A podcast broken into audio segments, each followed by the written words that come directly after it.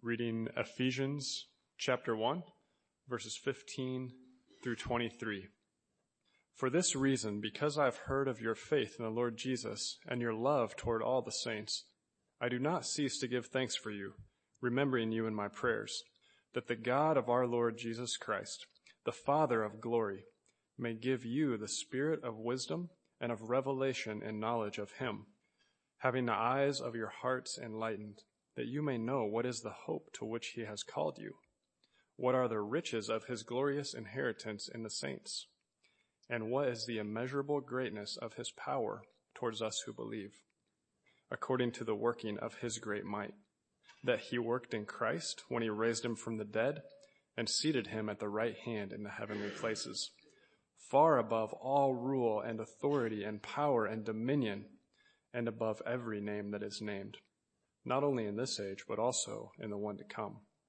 And he put all things under his feet and gave him as the head over all things to the church, which is his body, the fullness of him who fills all in all. Pray with me. Father, thank you for your great love toward us through Jesus to the praise of his glory.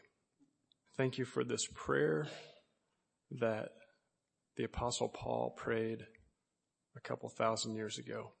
We pray that it would be fulfilled among us, that you would grant that our eyes would be open and that we would know more and more the depth of your love and the power that you have given us in your spirit. We pray that you would fill Tom with your spirit this morning as he tells us your words we pray that you would work in our hearts uh, to bear fruit for your kingdom. We ask it in Jesus' name. Amen. Good morning, brothers and sisters. Over the last four Sundays, leading up to this one, we've been camping out in just 12 verses, Ephesians chapter 1 verses 3 through 14. And the reason that we stayed so long in that wonderful run-on sentence is because in it, Paul lays out for us the outrageous wealth that has been given to us in and through and because of our union with Jesus Christ for all who have placed their faith in Him alone. The Holy Spirit drove the apostle Paul to write that amazing sentence because God intends for His children, all of His children, to know the extravagance of the, the blessings that He has lavished upon us freely in Christ. He wants us to know whose we are and what we have been given in Christ. He doesn't want us to guess. He doesn't want us to wonder. He doesn't want us to doubt. He wants us to know. Not merely so that we will be sure that it is indeed well with our souls, but so that we will live the Christian life out of the fullness of all that actually belongs to us in Jesus Christ instead of from a place of emptiness. The confidence that all of these glorious riches are truly yours in Jesus. That confidence is, it is the ground, it is the very foundation of every good work that God saved you and saved us to do during the time that remains to us on this earth. That is why the first three chapters of Ephesians come before the last three chapters of Ephesians. The last three are about walking in a manner worthy of our extraordinarily high calling in Christ, putting Jesus on in practice so that we may show Jesus off to one another and to lost men and women and children. But that worthy walk absolutely depends on us knowing, believing, and counting as true these beautiful gifts that God has emphatically declared to be ours. But beloved, seeing these promises with our physical eyes and hearing them with our physical ears is not enough. That kind of seeing and hearing alone will not make us live well for Christ. The verses that we're considering this morning in the second half of Ephesians chapter 1 reveal to us that there's something more that has to happen. The first half was a prayer of praise to God, and the half of the chapter we're going to look at this morning is a prayer of request to God. And Paul's reason for making this request of God becomes apparent in the first few verses of the passage. Those to whom Paul was writing were already in Christ. God had already brought them to faith in Jesus. And because they belonged to Christ, they loved their fellow saints. Their faith was visible through their love for one another. And that doesn't mean there were no unbelievers mixed in in these churches in Asia Minor that received this letter. But Paul wasn't talking to the unbelievers. He was talking to those who knew God. But the problem that prompted this prayer is they didn't know God all that well. The Ephesians were a lot like the wayward son in the parable of the prodigal son. As he hesitantly walked back to his father's house, the entire way home he was practicing what he would say to convince his father to allow him to work and live as a lowly servant in that household, hoping that somehow he could convince his father. But as he approached the house, it didn't go the way he had planned. I'm sure he was, he was astonished to find that his father had been watching for him. His father ran out to greet him while he was still approaching the house. His father hugged him and welcomed him as his beloved son and he lavished upon him all of the best that he had to offer. See, that young man clearly had not known his father all that well. Neither had his brother. The Ephesians' knowledge of their heavenly father was much like that young man's knowledge of his earthly father. They didn't really know what they had in him because they didn't really know him all that well. What we'll see just a little later in this letter makes it clear that many of the Gentile believers to whom Paul was writing still saw themselves as in Christ, but kind of just barely in. They saw themselves more as allowed in than welcomed in. And of course there were legalistic Jews in their midst who claimed to be followers of Christ who were more than happy to feed that perception on the part of the Gentile believers that, that they were second class stepchildren in the household of God.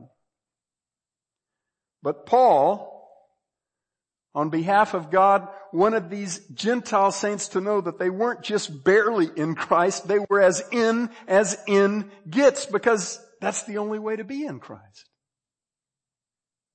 He tells them in chapters 2 and 3 that they who were formerly far off had been brought near by the blood of Christ. They were now fellow citizens with the saints, fellow heirs, fellow members of Christ's body, and fellow partakers of the promise in Christ Jesus through the gospel. And they needed to know that. They could never live lives of confidence and power and gratitude and God ordained authority on Christ's behalf, proclaiming and adorning the gospel, if they didn't really know that these unspeakable treasures actually belonged to them in Christ. But Paul knew that it was not enough for him to just tell them on God's behalf how wealthy they were in Christ. He knew that wasn't enough to cause them to stop thinking of themselves as paupers and to start thinking and living as sons and heirs of the living God. And the reason that that wasn't enough is the same reason that it wasn't enough for you to just hear the words of the gospel on the day that God brought you out of the darkness. It takes more than hearing true words for you to truly hear. It takes more than seeing miraculous works for you to truly see. Paul knew that he could set the truth of God's character and of God's ways and of God's gracious gifts before these dear saints until there was no ink left for him to write another word and they would still see themselves as ill-equipped for the life to which they had been called unless, unless God did what only God can do. Unless God made himself known to them.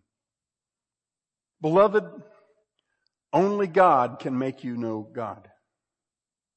So Paul moves here in verses 15 to 23 from praising to asking, from praising God for the lavish heavenly gifts that he has given to all of his redeemed to asking in verse 17 that the God of our Lord Jesus Christ, the Father of glory, may give to you a spirit of wisdom and of revelation in the knowledge of Him in the knowledge of Him.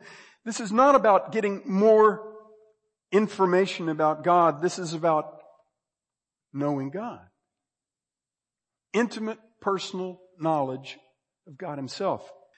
Without that knowledge, everything that we know about God is pointless. Listen for just a moment as Peter tells us how it is that we come to lay hold of everything, everything that we actually need to live well for Jesus Christ.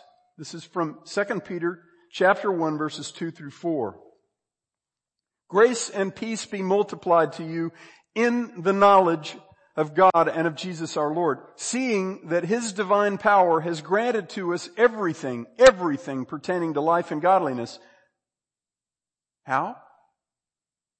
Through the true knowledge of Him who has called us by His own glory and excellence.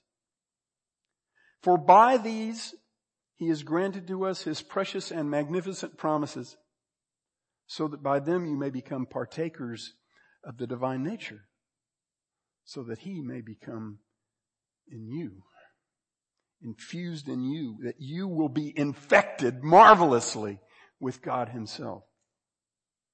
Having escaped the corruption that is in the world by lust. Now, according to that passage, how does God multiply grace and peace to us? by making himself known to us. How does God grant to us everything that we need pertaining to life and godliness? By giving us the true knowledge of Him. It's personal. But what does knowing God's precious and magnificent promises in verse 4 have to do with us knowing Him personally? Let's take that same question and bring it right back here to the passage at hand and I'll show, I'll put, the, put it back up in a second, but if Paul's prayer here in the second half of Ephesians chapter 1 is fundamentally for God to make himself more fully, more personally, more intimately, more transformingly known to us who belong to Christ, then why is it that the rest of Paul's prayer in verses 19 to 23 goes right back to what God has done for us instead of focusing on what God is like? Beloved, now we're getting to the heart of the matter. We have created a false dichotomy. We have convinced ourselves, and I don't just mean at CBC, that if we speak too much or too often of the blessings of being in Christ, if we spend too much time thinking and talking about what God has done for us, we will somehow be distracted from truly knowing and worshiping God Himself. But guys, that would make God complicit in distracting us from himself. Because there is a beautiful connection and interdependence throughout the entire Bible between these two things. Knowing what God has done, especially what He has done to save us, and knowing God. You cannot know what God is like if you don't know what He has done for you. This is a little aside, but when I was a baby Christian, I read three books by Francis Schaeffer. Genesis in Space and Time, the God who is there, He is there and He is not silent. And those three books really go to this exact point.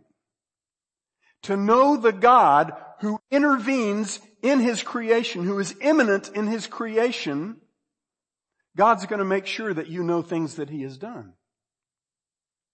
He's not the kind of God you just know sort of in an esoteric way. You cannot know what God is like if you don't know what He's done for you. And it goes the other direction as well. You will not rightly value what God has done for you if you do not see in those works what He's like. If you don't behold Him in and through His works. In Psalm 103, David begins by saying to his own soul, bless the Lord, O my soul, and all that is within me, bless his holy name. Well, what's his name? That means his character. Who he is and what he's like. And then without taking a breath, David says, bless the Lord, O my soul, and forget none of his benefits. And then he spends the next 16 verses listing the gracious redeeming works of God in history toward his people. And you might think, wow, well, he kind of shortchanged the name part. No, he didn't, not at all.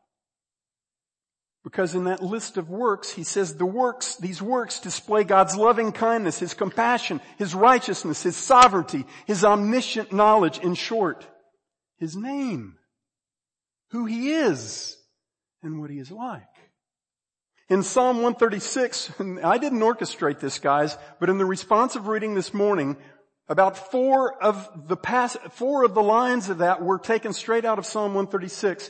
That psalm was almost certainly a responsive psalm to be used the same way we used it this morning. In which the priest would read the first line and the third line and the fifth line and each of the odd numbered lines and the congregation would read out loud together each of the even numbered lines. And in Psalm 136, every single one of the even numbered lines is exactly the same. For his loving kindness is everlasting. That's one of the most foundational declarations in the whole Bible about God himself, about his character. His steadfast covenant love is from eternity to eternity. And if you put together all of the odd numbered lines of that psalm, you get a declaration of his character, followed by a declaration of his creative work, followed by a history of his redemptive acts to save his people. And the reason that those two things are juxtaposed over and over and over, who God is and what God has done is because the two are inseparable. Guys, we say that real worship speaks about God himself and doesn't talk a lot about what God has done for us and given to us. But the Lord's Supper that is the focus of our worship every single Sunday is a remembrance of both. Because the two are inseparable. We need to stop being timid about celebrating what God has done for us, feeling like somehow that's selfish.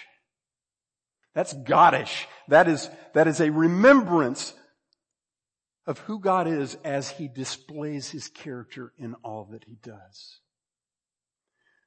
We know how wealthy we are by knowing Him. now listen. There's a wonderfully simple reason that knowing God and knowing what we have been given in God are inseparable. And that reason is because what we have been given in Christ is God. He's our treasure. He's our inheritance. He's our wealth. He is the end point of all things. He's the reason we exist. He is our life. We know how wealthy we are by knowing Him because He is our wealth. This is deeply personal. It is deeply relational. God Himself is our treasure.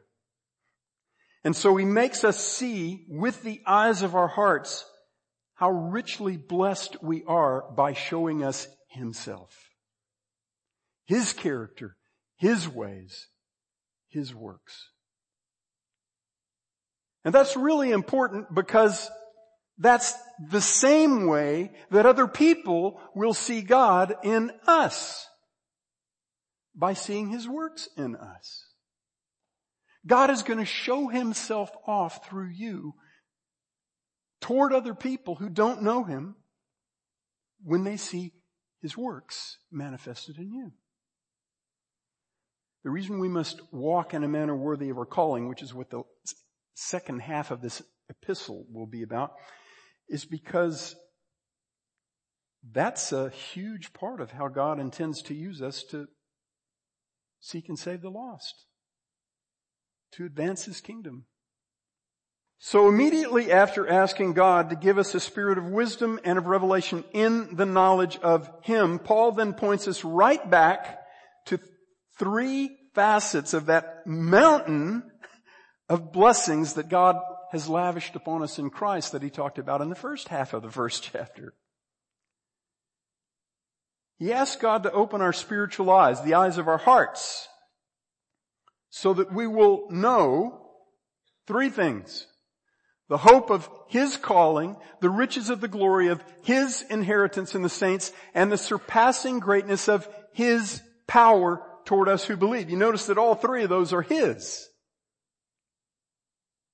Let's look briefly at each of them. First, the hope of His calling. What is God's calling? Well guys, God has no obligations to anybody. So this is talking about His calling in terms of what He has called us to do and what He has called us to.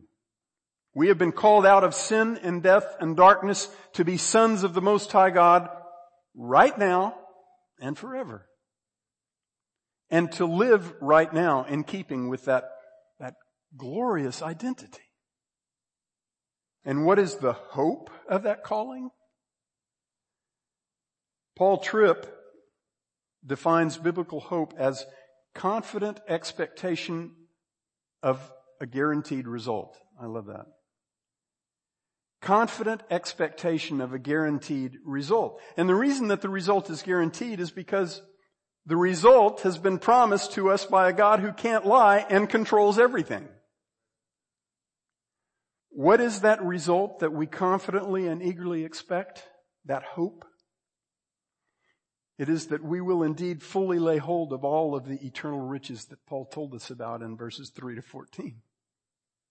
We will, we look forward with eager expectation to the day when our adoption as sons and heirs of God that was decreed before the foundation of all things is, will be fully realized.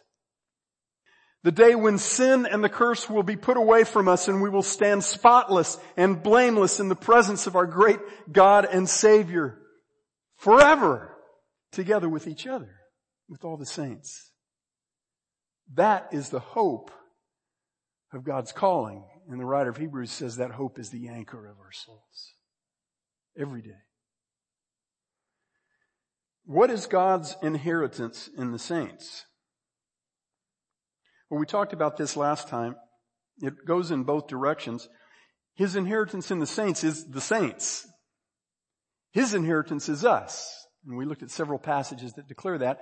We also looked at several passages that declare that our inheritance is Him.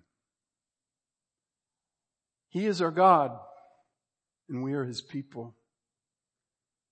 He will dwell with us and we with Him forever. And that's already happening through the indwelling Holy Spirit. And it will happen in every conceivable definition, by every conceivable definition of those words. He will dwell with us and we with him forever. That's the riches of the glory of God's inheritance in the saints. And beloved, that is wealth of the highest order. And because that inheritance is a package gift, we don't only inherit Him, we inherit each other forever. That means you guys are going to have to put up with me forever. Finally, Paul prays that we may know the surpassing greatness of his power toward us who believe. This is the only one of the three gifts that Paul expands upon, and he really expands. Verse 19 is marvelously redundant. There are four words in that one sentence that speak of God's power. The first refers to the ability of someone or something to produce a given effect. You have to have power to make something happen. It speaks of inherent ability to get things done. The second word has the connotation of active operation, of power at work, power actually getting things done. The third word introduces the element of sovereignty. Power that proceeds from and manifests great authority. It is the power of kings. The fourth word refers simply to might or strength. It's like if, if I said to you, I have the strength to bench press 400 pounds. Of course, that would be a lie, but See, Paul is piling on here. He's making sure that we will not ever again be able to think of God's power toward us in small ways. And then he amplifies what he's just declared by moving from power as an attribute of God to power as an action of God. He says that this usward power of God is in accordance with the working of the strength of his might, which he brought about in Christ when he raised him from the dead and seated him at his right hand in the heavenly places, far above all rule and authority and power and dominion and every name that is named, not only in this age, but also in the one to come. And this is really interesting. Paul used four words to describe the power of God toward us. Now he uses four words to describe the power of created beings. In order that he may declare that by the resurrection and exaltation of Jesus Christ, the, the power of God absolutely overwhelms every power that has been granted to men and to angels and to Satan.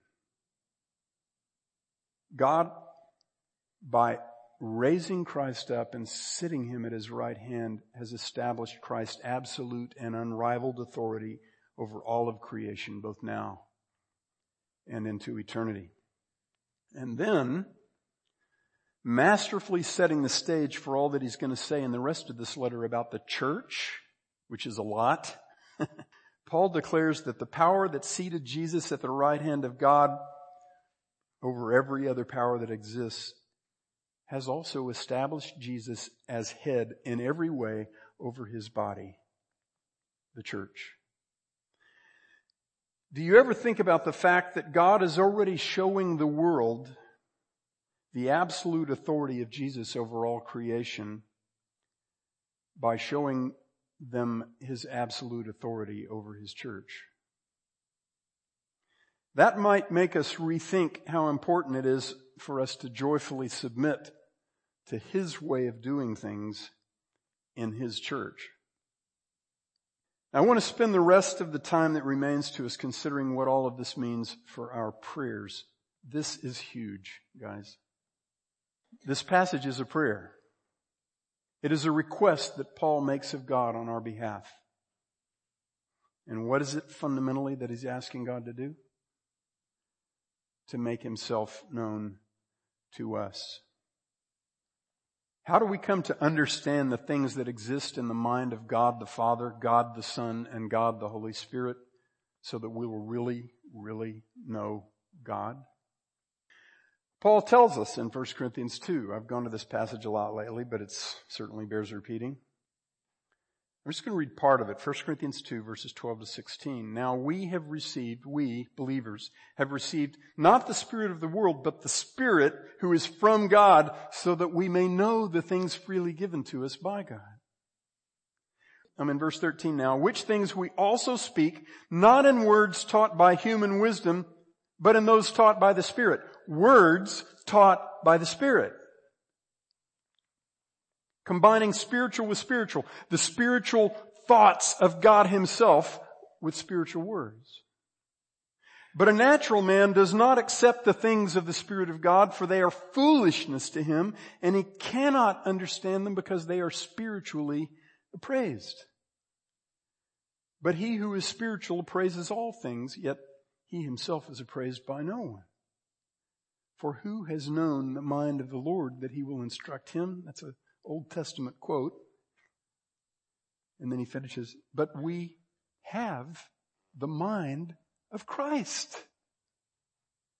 How did we get it? How do we know the mind of God, the thoughts of God, the ways of God, the plans of God, the purposes of God? Just one way. God has to reveal himself to us. He has to open himself up for us to see. And that's exactly what he does. How? His Holy Spirit dwelling within us, revealing God to us through his word. It's not a formula. It's not a how-to book. It's not even merely a way of life, beloved. It is life. This is eternal life that they may know you, the one true God, and Jesus Christ, whom you have sent. God calls us to come and meet with Him daily and often, to sit at the feet of our great God and Savior and to listen to Him, just as Mary did at the end of Luke chapter 10. He calls us to hear the gentle and loving rebuke of Jesus as he said to Mary's distracted sister, Martha, Martha, you are worried and bothered by so many things, but only one thing is necessary. And I love this. It's actually not an adjective, it's a noun. Only one thing is necessity. For Mary has chosen the good part which shall not be taken away from her. What is that one necessity? It is for us to sit at the feet of Jesus and listen to Him so that we may know Him. That we may more rightly and more truly know God as He reveals Himself to us through all that He has declared about Himself and through all that He has done. And the only unadulterated, untainted source for knowing those things is the living and active Word of God, empowered and illumined by the Holy Spirit who wrote it, who happens to dwell in every child of God. How often do you have a book where you get to carry the author around with you? Well, there's no other book like this one. And there is no other there is no other person like the Holy Spirit dwelling within us. Uh, this reality is astonishing. Go back and read John 4 and John 16 that we looked at when we were in that gospel. At the work of the Spirit in the life of every believer. It's amazing. Beloved, come to the word of the Lord to meet the Lord of the word. If you've been picking up your Bible for any other purpose than that, stop it. Prophets and apostles didn't die to bring us this treasure so we could win arguments. They laid down their lives so we would know the living God. Come, sit at his feet and listen. And as you listen to him and as you behold him, pray back to him what he reveals to you through his word. I've said many times that the most transforming prayers in my life have been those in which I've simply prayed back to God the things that He has revealed in His incomparable Word. Prayers in which I've simply confessed to Him as true that He is all that His Word says that He is. That He's done all that His Word says that He has done and that He will do all that His Word says He will do. The tears of greatest remorse and contrition and repentance and joy and peace and praise that I have ever cried have flowed as I've simply declared back to God that which He declares to be true of Himself. I have a long way to go to do that well and faithfully, and some of you here leave me in the dust. But that is a glorious task. Brothers and sisters, if you walk away with this morning with nothing other than this, I pray that this next part will stick. The glorious, personal, transforming knowledge of God comes to us only as God makes himself known in the hearts of his children and in the heart of his church. And you know what that means? That means we are utterly dependent. That means that we cannot know him unless he makes himself known. We are utterly dependent. And what do utterly dependent people do? They depend utterly. Beloved, God is devoted to teaching us to live dependent lives. And that means that he might withhold something that he fully intends to give to us until we depend on him to give it. That isn't us manipulating God, it's just the opposite. It's God rewiring us. In Isaiah 55, God declared to his people, my thoughts are not your thoughts, nor are your ways my ways. For as the heavens are higher than the earth, so are my ways higher than your ways and my thoughts than your thoughts. If God is so entirely other than we are, how can we possibly come to personally know Him? I can't overstate this next part, so I'll just go for it. Beloved, our prayers need to look a lot more like this. Like this prayer in Ephesians 1 verses 15 to 23 and like the prayer in Ephesians 3 verses 14 to 21 and like the prayers that you find all over the epistles. Our prayers for ourselves and for each other and for the body of Christ at CBC and for the body of Christ all over the world need to look like this. All of our requests, all of our requests for God's temporary provision for our temporary needs during our temporary mortal lives here under the curse, all of our requests for food and clothing and shelter and jobs and physical healing and relief from stressful circumstances, those requests are not supposed to dominate our prayer lives. These are. The things that Paul asked God to make the saints know, right here, these things should dominate our prayers. It doesn't mean the other things aren't to be asked for. Jesus said they are. But right after he said, give us this day our daily bread, he spent another half of the chapter saying God does that for birds and weeds. Seek first his kingdom and his righteousness and all that other will be added to you. It's about priorities. It's about focus. It's about emphasis. If you're like a great many of the believers I know, including myself, for most of my Christian life, this calls for a pretty big redo of your priorities and focus in your prayer life.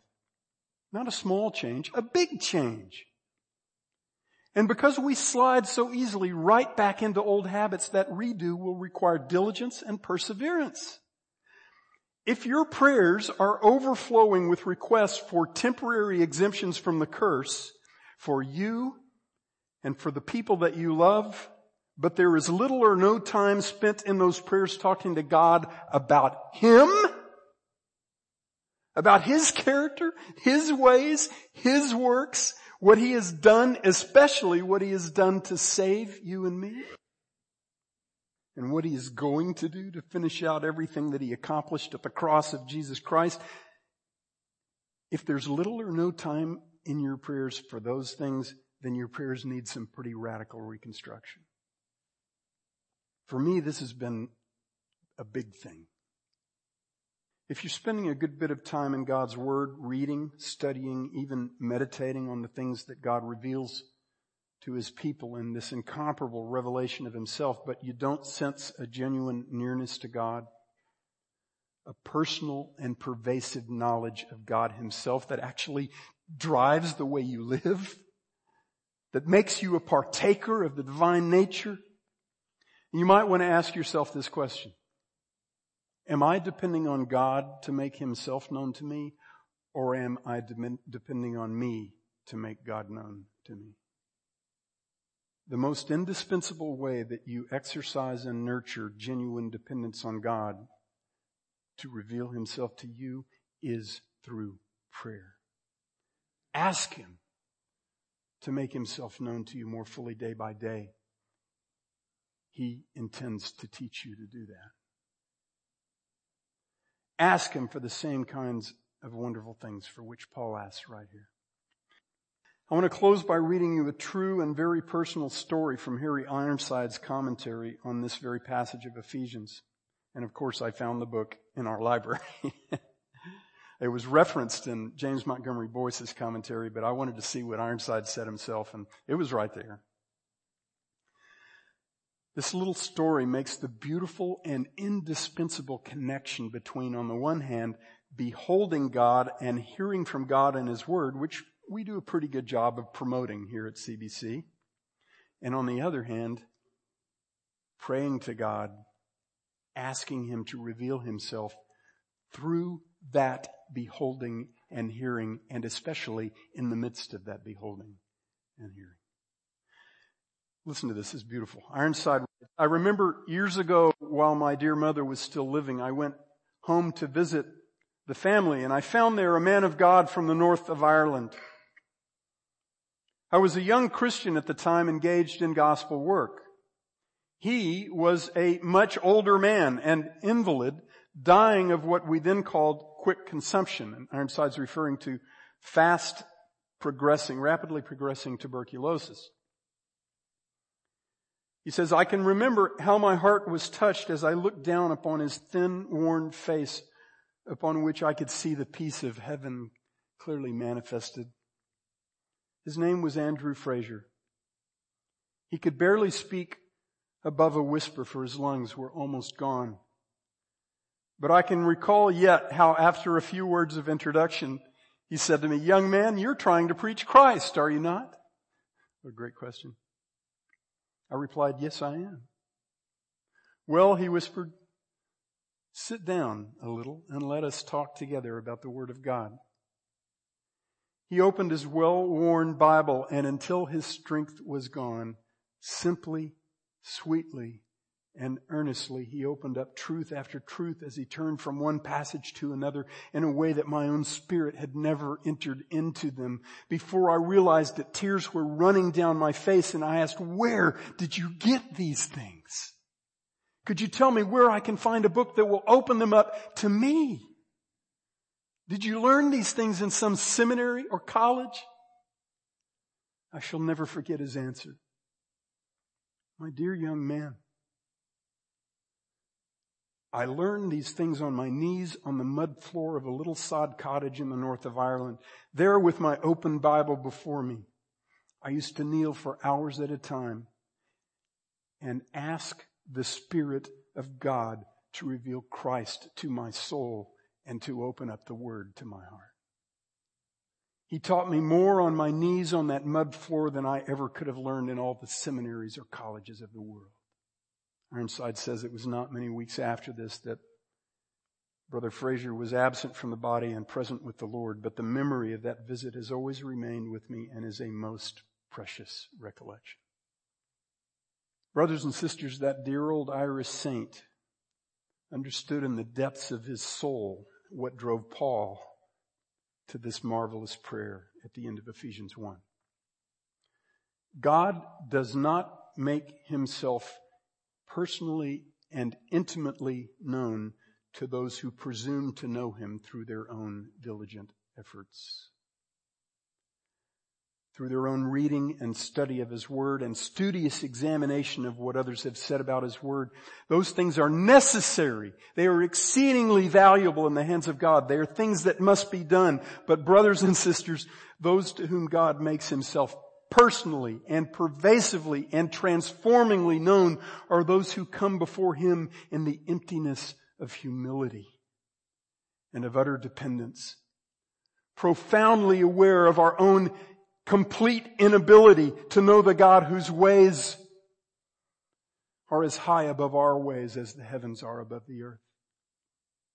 He makes himself known to those whose absolute dependence on him to reveal himself drives us to our knees, even in the very midst of our beholding him and listening to him. As we cry out to him to cast out every worthless thing that has occupied our minds and our hearts and to fill us up to all the beautiful, perfect fullness that is Him and Him alone. This isn't some kind of mystical higher knowledge. It is simply the personal, intimate knowledge of God that He freely and lovingly gives, but only, only to those who come to Him to give it. Beloved, prayer is dependence. Prayer is dependence. If it isn't, it isn't prayer. Heavenly Father, King of heaven and earth, God of glory, we confess that we cannot know you unless you make us know you. So we ask humbly, in absolute dependence, show yourself to us. We ask it in Jesus' precious name. Amen.